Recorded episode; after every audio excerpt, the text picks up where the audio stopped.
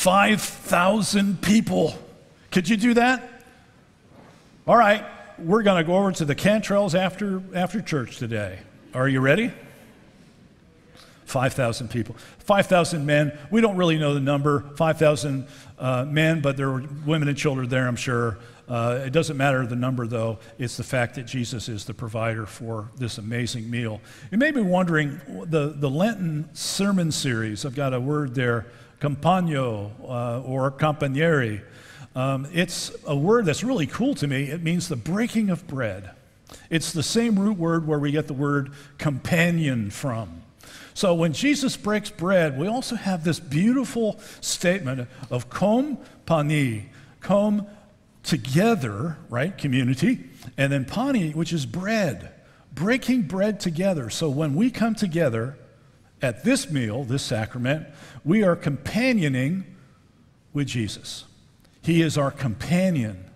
And so, over the next couple of weeks, I'm going to talk about uh, how Jesus companions, he breaks bread with folks in Scripture. In the Gospel of Mark, we see seven instances where Jesus does just that. He companieri, he breaks bread with many people, and as a result, their lives are changed.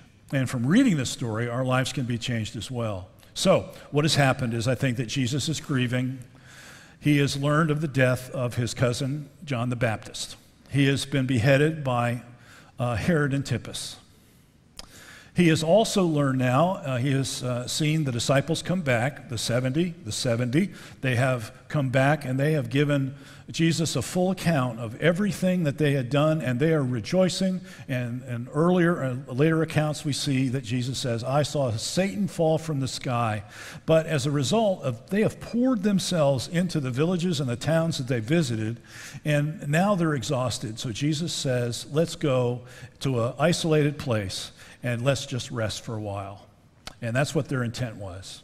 So they hop into the fishing boat, a very familiar fishing boat, I guess. They sail from Capernaum over to Bethsaida, the house of fish. And that's probably the hometown of Andrew and Peter. And this, during the time of Jesus, was where the River Jordan emptied into the Sea of Galilee. So they're on their way, and now people see this very familiar fishing boat and know that this is uh, the boat that Jesus is often in. So the towns and the villages, the enclaves that are on the northern side of the Sea of Galilee, see that fishing boat and they evacuate, so to speak, and follow Jesus where that sailboat goes, and they beat Jesus to Bethsaida. Now, if I were a disciple, I would say, no, I would look at these, the mass of folks coming, 5,000, 6,238, whatever that number was, and I would go, really?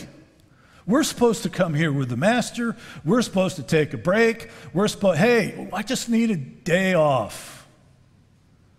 But notice what Jesus does. He looks out over them.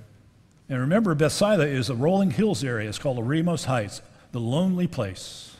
It's a place where sheep graze and all that kind of stuff.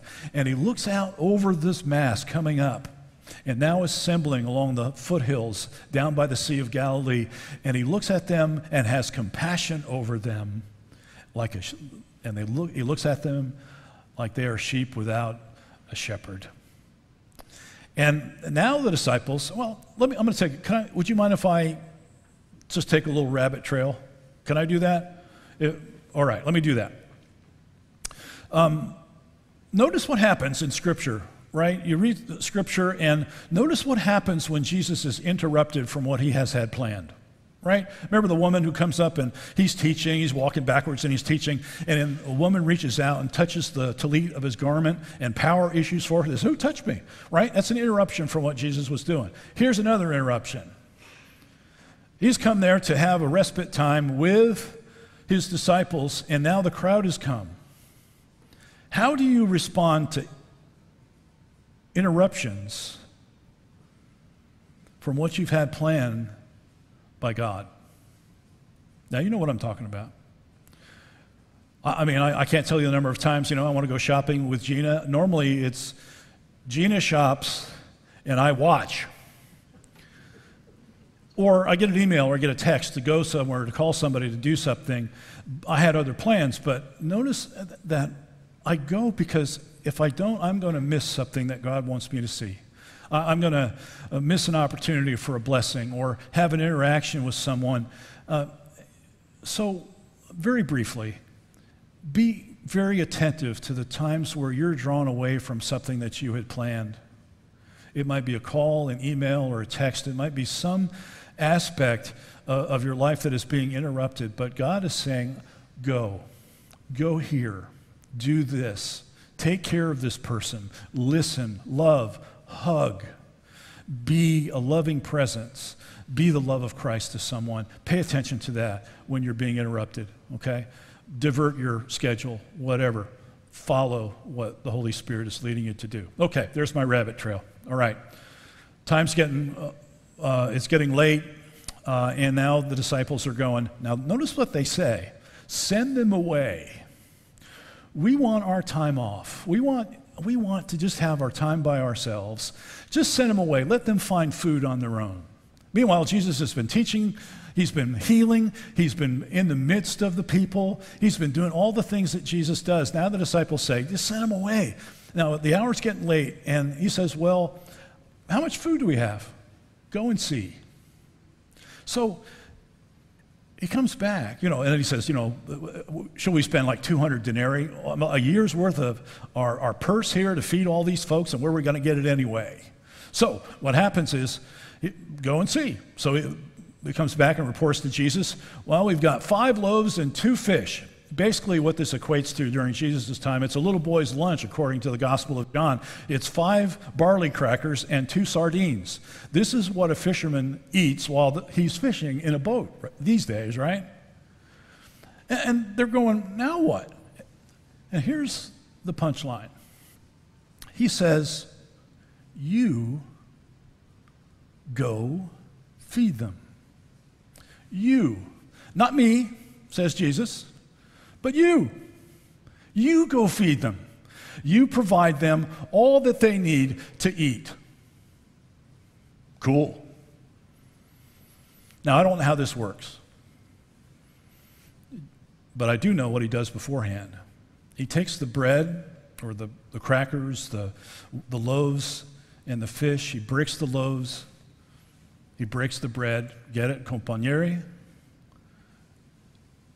He blesses it, and then the miracle occurs. The miracle occurs.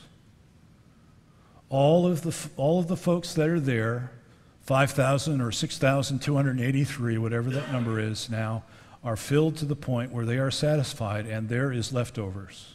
Now, mind you, this is not like the second King's account of Elisha when he had 100 people and 20 loaves. No, Jesus is much greater than, than that. He provides so much more. He is even greater than Moses, that in his presence now God provided the manna.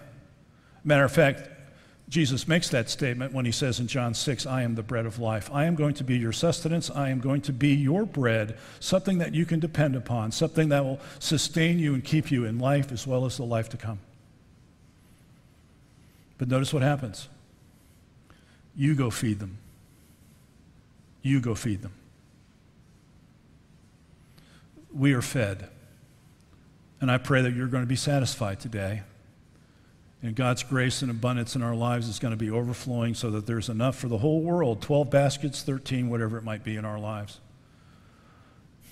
But we're responsible to go and feed as well. We're not only, we're not only fed, but we are to be the feeder as well. I think of things like Manna House. How many people are fed at Manna House every day? Between, 250, between 180 and 250. 180 to 250. Over a year's time, how many people do you feed? It's about 80,000. That's a lot more than 5,000, isn't it? Because we who are fed now provide and tell and show people where to go to eat as well as feed them as well, don't we, Linda? That all of those folks, whether it be chips or whether it be, whether it be chocolate chip cookies or Oreos or whatever it might be, you see, we're called now because we have been fed that the Master calls us to go feed. Go teach them, go feed them, go heal them.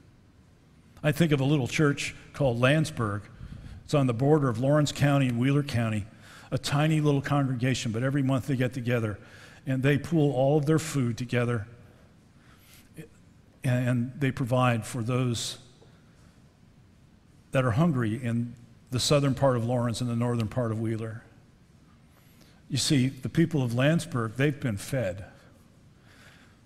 And now they're answering the master's call to go and feed. To go and feed.